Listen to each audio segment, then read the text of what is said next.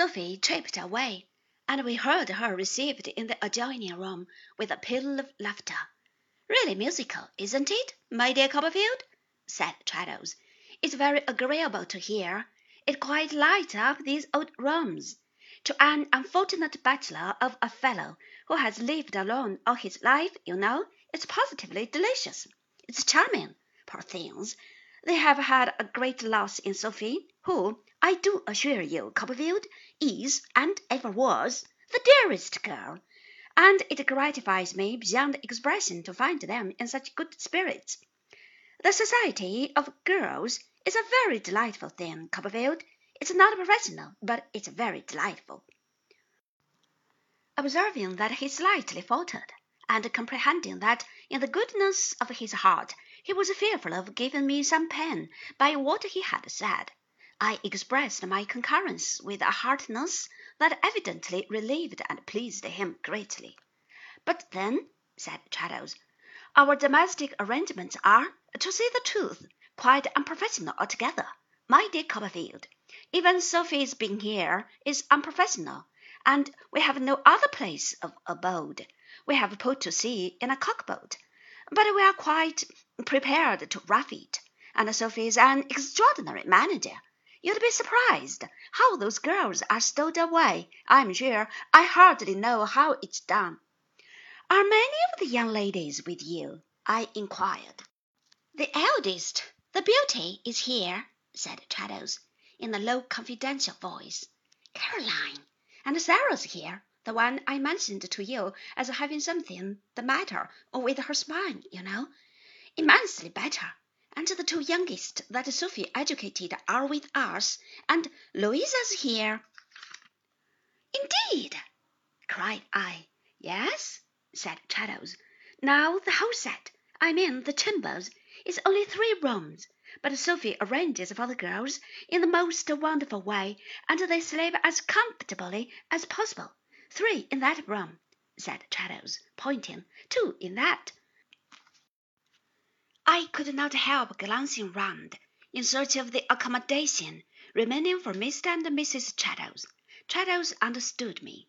Well, said Traddles, we are prepared to rough it, as I said just now, and we did improvise a bed last week upon the floor here, but there's a little room in the roof, very nice room, when you are up there, uh, which Sophie papered herself to surprise me, and that's our room at present. It's a capital little gipsy sort of place. There's quite a view from it. And you are happily married at last, my dear Traddles said I. How rejoiced I am! Thank you, my dear Copperfield, said Traddles, as we shook hands once more.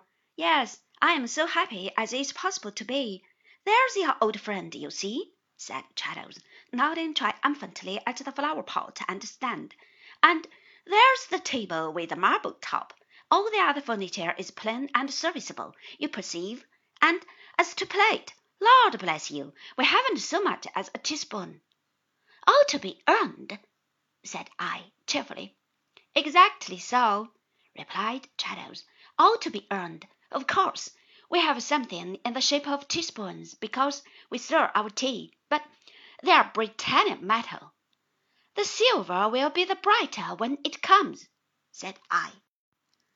The very thing we say, cried Traddles. You see, my dear Copperfield, falling again into the low confidential tone, after I had delivered my argument in Dodam Gibbs versus Littell, which did me great service with the profession, I went down into Devonshire and had some serious conversation in private with Reverend Horace. I dwelt upon the fact that Sophie, who, I do assure you, Copperfield, is the dearest girl. I'm certain she is, said I. She is, indeed, rejoined Traddles, but I'm afraid I'm wandering from the subject. Did I mention the Reverend Horace? You said that you dwelt upon the fact.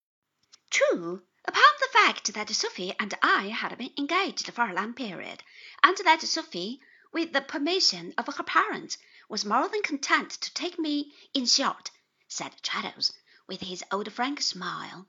On our present Britannia metal footing, very well.